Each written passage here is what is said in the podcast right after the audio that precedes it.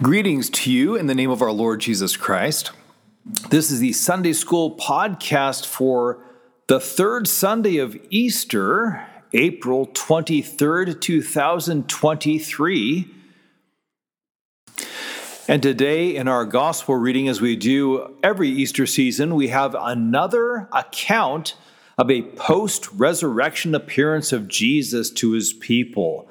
Um, now that he's risen from the dead, we, we get to hear again and again for a few Sundays that uh, more and more of his followers get to witness that Jesus is indeed alive.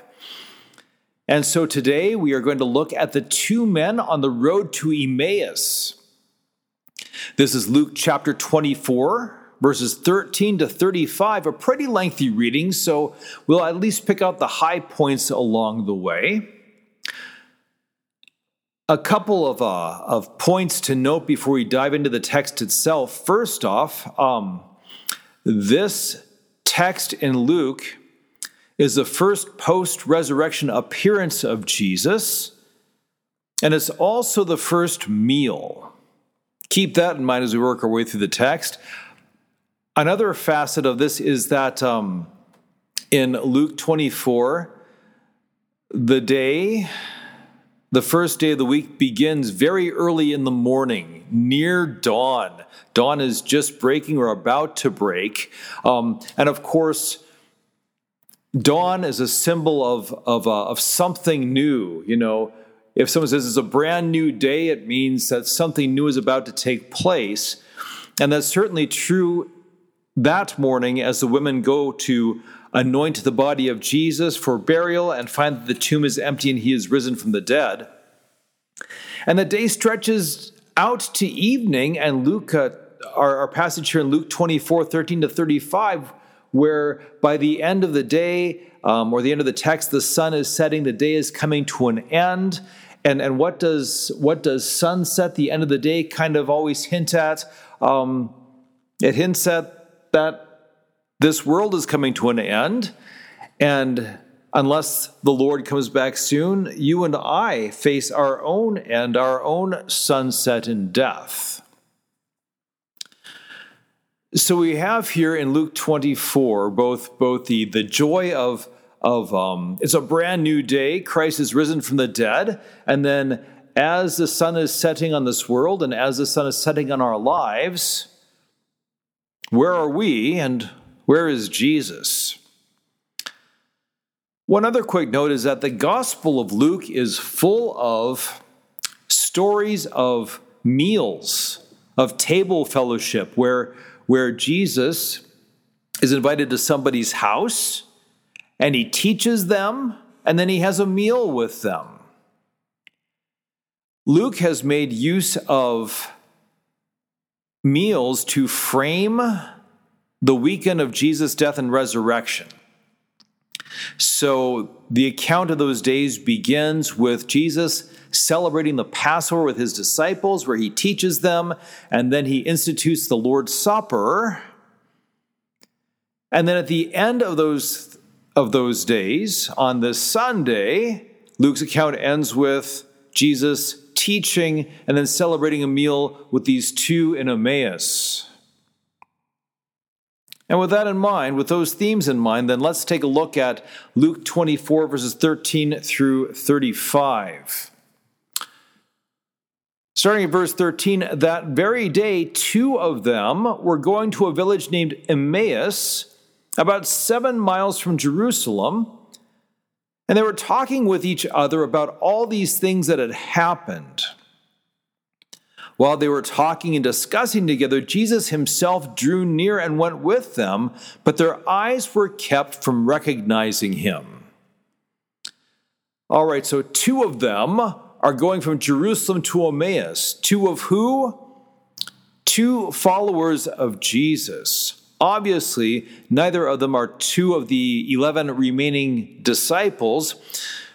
They could very well be two of the 72 whom Jesus sent out to proclaim the kingdom during his ministry.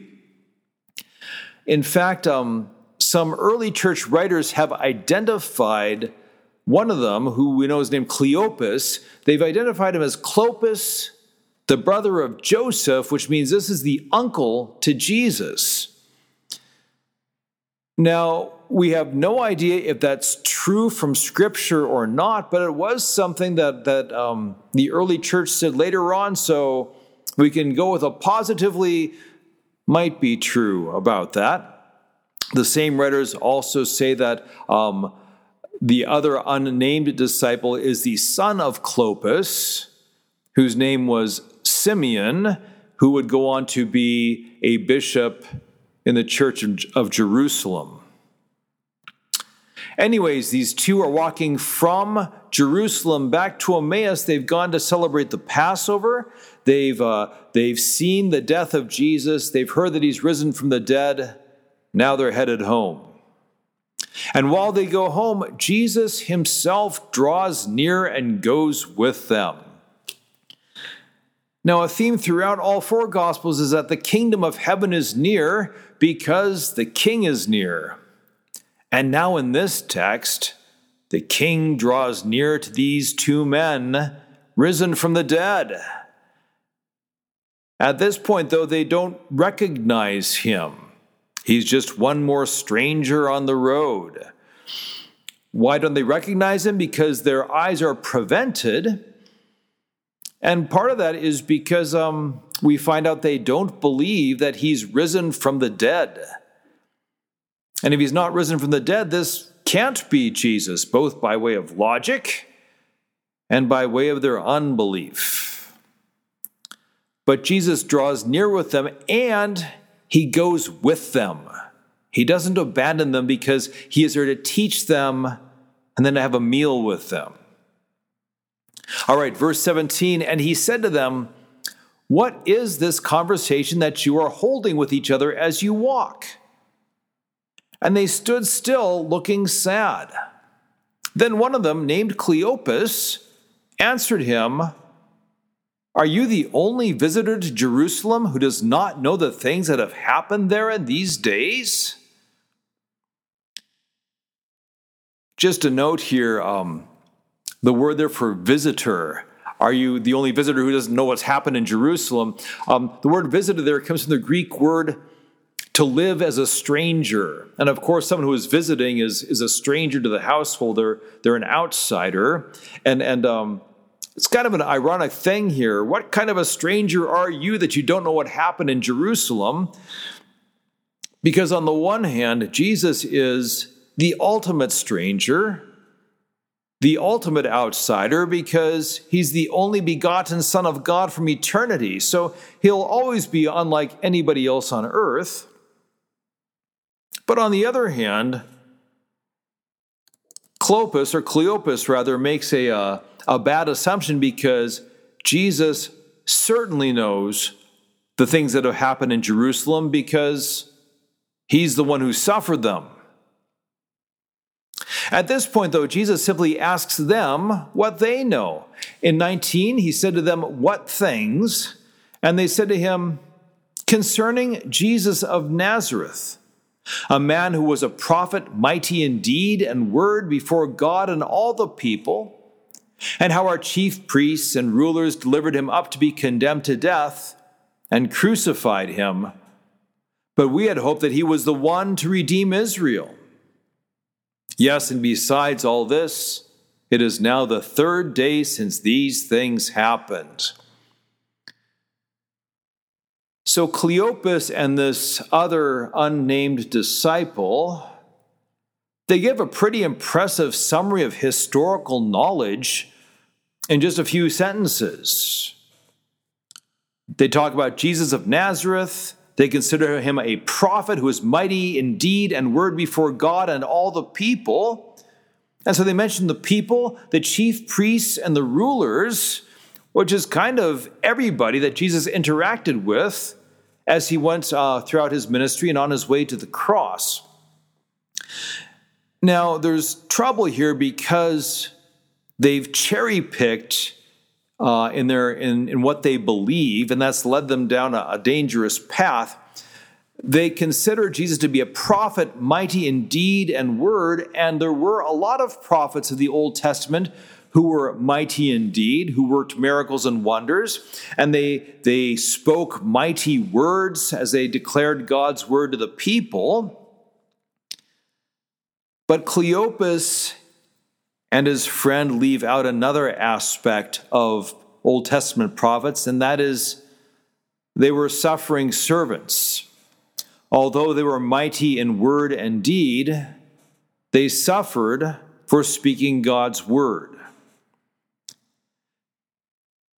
Now they think Jesus was a prophet, but because they've, they've neglected or ignored the part of the Old Testament prophets that, uh, that they suffered, then for them it's a huge stumbling block that Jesus suffered. It doesn't fit with their concept of what a prophet should be like.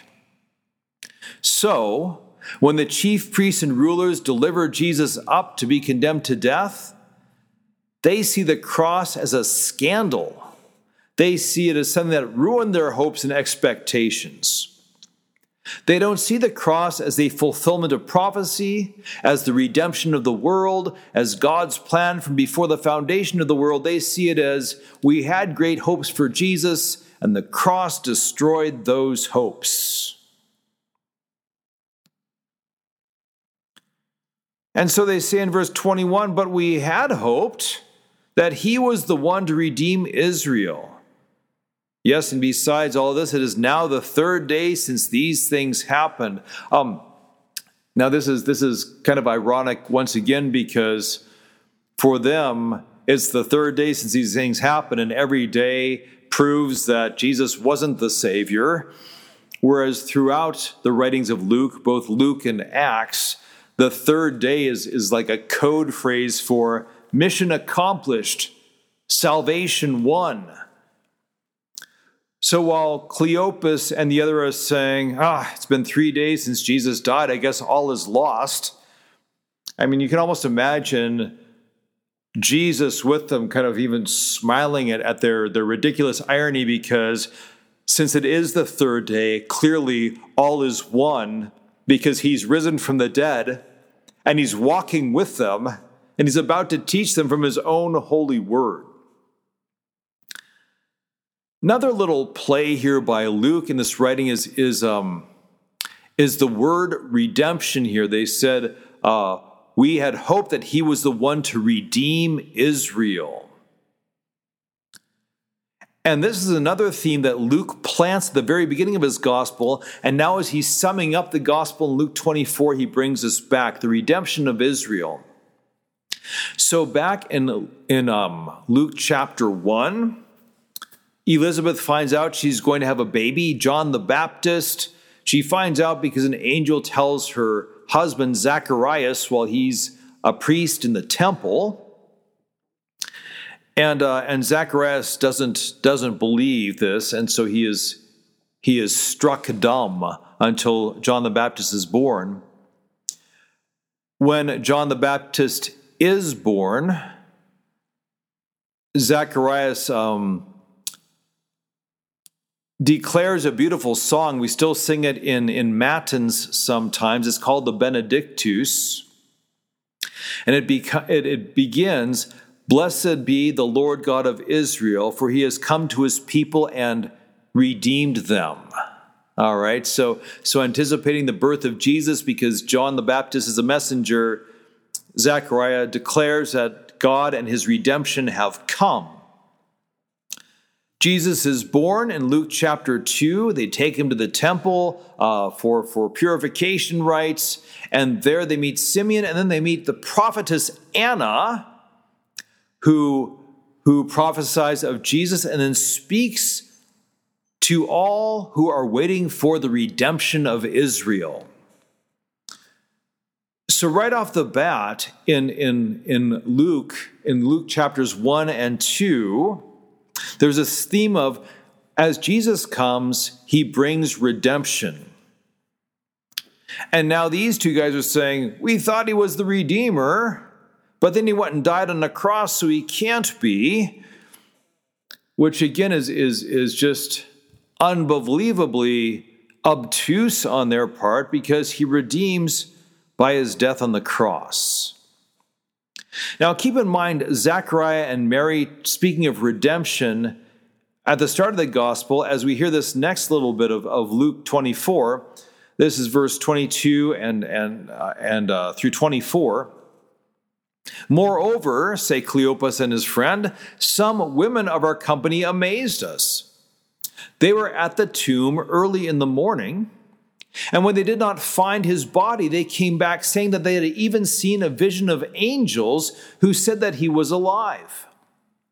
Some of those who were with us went to the tomb and found it just as the women had said, but him they did not see. So Cleopas says, Yeah, some women went to the tomb. They found it empty. They came back and said an angel told them that, that Jesus was risen, but we don't believe the message. All that is, is completely accurate, but once again, this goes back to the start of Luke. And throughout Luke, and really throughout all four Gospels, is, is this idea of the great reversal We've talked about that before.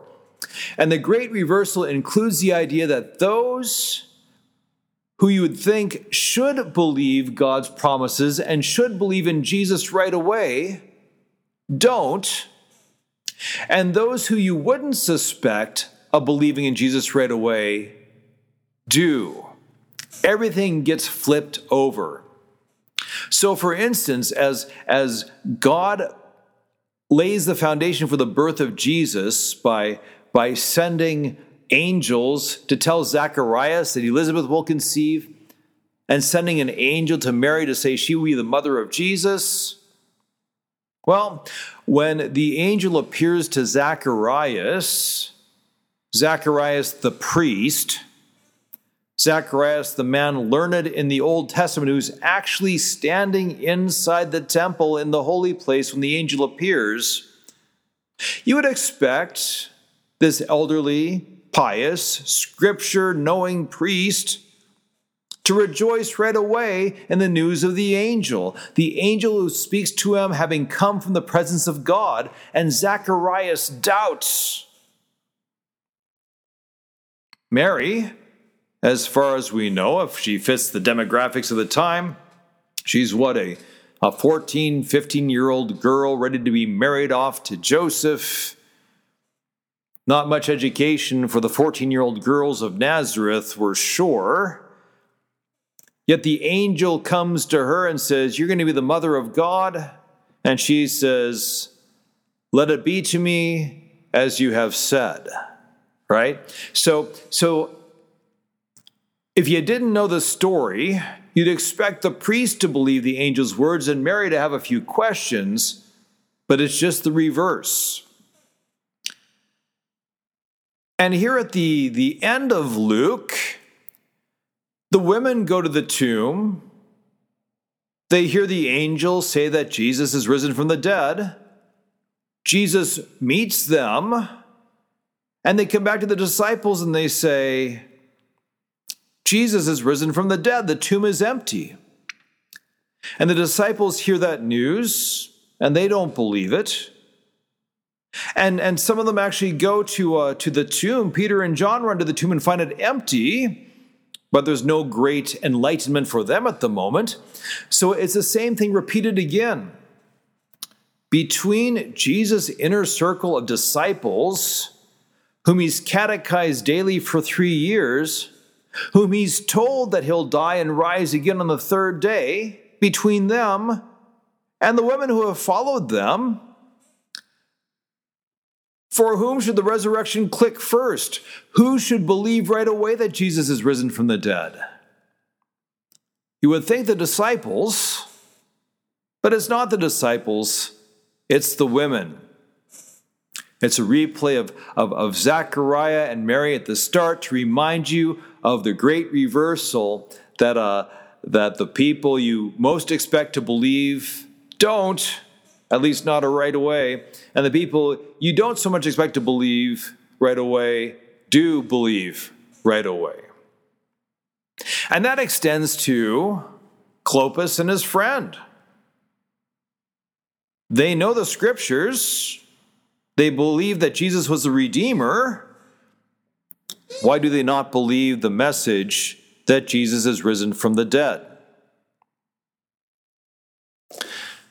All right, so they've given their, their uh, kind of historical recounting of what happened to Jesus and what they believed about him. But they've given up. He's been dead three days and, and, and, and there's no hope anymore. And so Jesus responds in verse 25 and following. He says, We read, And he said to them, O foolish ones, and slow of heart to believe all that the prophets have spoken. Was it not necessary that the Christ should suffer these things and enter into his glory? And beginning with Moses and all the prophets, he interpreted to them in all the scriptures the things concerning himself. So Jesus calls them foolish because they are slow to believe all that the prophets have spoken. Again, they've cherry picked and so they've missed the part that the Messiah will not just be mighty and a mighty miracle worker, they've skipped the part where he must suffer for the sins of the world. And Jesus says that suffering was necessary. In fact, the word there in Greek says it was divinely necessary. It was God's plan from the start that the Messiah die to redeem the world from sin. And to make his case, Jesus then begins with Moses, that'd be the first five books of the Old Testament, and he runs all the way through the prophets to show time and time again in the Old Testament that all the scriptures declare that the Messiah would come and suffer and die and rise again for the redemption of the world. All of scripture points to Jesus, and Jesus demonstrates this for these two men Oh, it would have been great to be there and hear the whole conversation.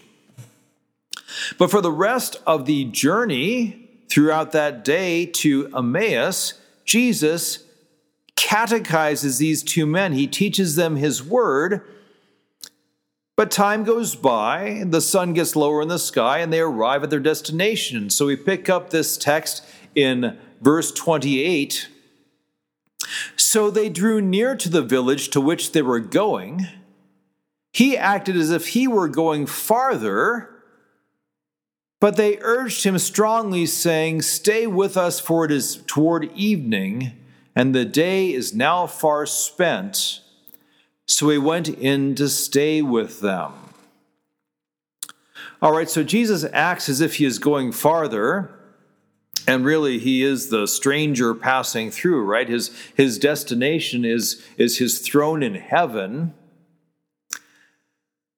But they have heard him teach them the word of God, and while they still don't know who he is, they want him to remain with them, to stay with them. All right, and, and, and this is, by the way, um, this text becomes the basis for some beautiful music in the life of the church. Um, the, the old favorite hymn, Abide with Me. Abide with me, fast falls the eventide. The darkness deepens, Lord, with me abide. Um, that, that hymn is a beautiful hymn that, that even when the sun is setting on our lives, in life and in death, the Lord abides with us.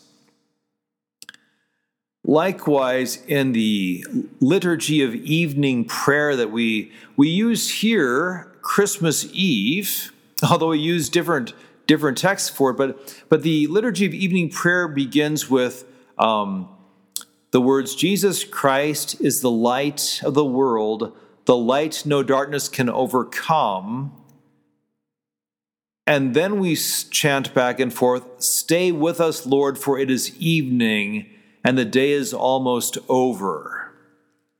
So in evening prayer, we, we, we pray to the Lord to stay with us as these men ask Jesus to stay with them. There are other instances as well, but abide with me in evening prayer are probably the, uh, the most two apparent in, in, our, in our hymnal. And Jesus hears their prayer, and Jesus stays with them. And this is where the story gets even better. Verse 30 when he was at table with them, he took the bread and blessed and broke it and gave it to them. and their eyes were opened, and they recognized him, and he vanished from their sight. So here is Jesus, the guest, and as he sits down for the meal with them, he kind of takes over a host duty. And he takes the bread and blesses it and breaks it and gives it to them. Now, verse 30 has all sorts of words that you, that you could find in previous meals in the Gospel of Luke. Um, for instance, when Jesus goes to stay at Zacchaeus' house for a meal, he says, I must remain with you today. Um, of course, in, in verse 30 here, the words that are most evident are the words, same words used when Jesus institutes the Lord's Supper in Luke 22. He takes the bread, blesses it, breaks it, and gives it to them. And it's then that their eyes are opened. That's a great line, too, by the way, because talk about bookends. The, uh, the, the phrase that their eyes were opened, that's the same in Genesis chapter 3 when Adam and Eve eat the fruit from the tree of the knowledge of good and evil. So, in the first recorded meal in the new creation of Genesis, Adam and Eve eat and their eyes are opened and they see that they have brought death into the world. Now in Luke 24, their eyes are opened and they see that Jesus is risen from the dead at this meal because Christ has conquered death, he has conquered sin, he has conquered those things that Adam and Eve brought into the world, and now in this meal, he shows that he is risen from the dead. Now, what's interesting is he's been with them. They could see him, but didn't recognize him. And now, as he breaks the bread and gives it to him, they recognize him because their eyes are open to that, and he vanishes. It doesn't say that he leaves, it says that he vanishes. So as soon as they recognize him at this meal, they can't see him anymore. And this is significant. This meal at Emmaus at the end of Luke is kind of a, a transitional meal for how the Lord is present with his people. It begins with him visible and ends with him unseen but present. And throughout the Gospel of Luke, he has been visible at these meals, and now risen from the dead, he's there, and then he's unseen. And from then on, from Luke 24 on, when the people of God gather to his supper, the Lord's Supper, he will be present. He'll be just as body and blood present as he was with these two in Emmaus but they will see him no longer until the last day. So there's always an ongoing debate when Jesus takes this bread and blesses it and breaks it and gives it to these two disciples. Is he celebrating Holy Communion? And you can find a lot of um, answers yes and no, and arguments why. What is very clear to us is that whether or not this is an actual Eucharist that Jesus celebrates, He's making a statement that from now on, he will be present with his people in the breaking of the bread. Hold on to that thought for just a second. Let's finish the rest of this text. They said to each other, Did not our hearts burn within us while he talked to us on the road, while he opened to us the scriptures? And they rose that same hour and returned to Jerusalem. And they found the eleven and those who were with them gathered together, saying, The Lord has risen indeed and has appeared to Simon. Then they told what had happened on the road and how he was known to them in the breaking of the bread. Now, Luke goes on to write Luke part 2, known to you and me as the Acts of the Apostles. And in the Acts of the Apostles, breaking of the bread, that's a term that means the Lord's Supper. So, again, from now on, at the Lord's Supper, at that holy meal, Jesus is present, though unseen, with his people.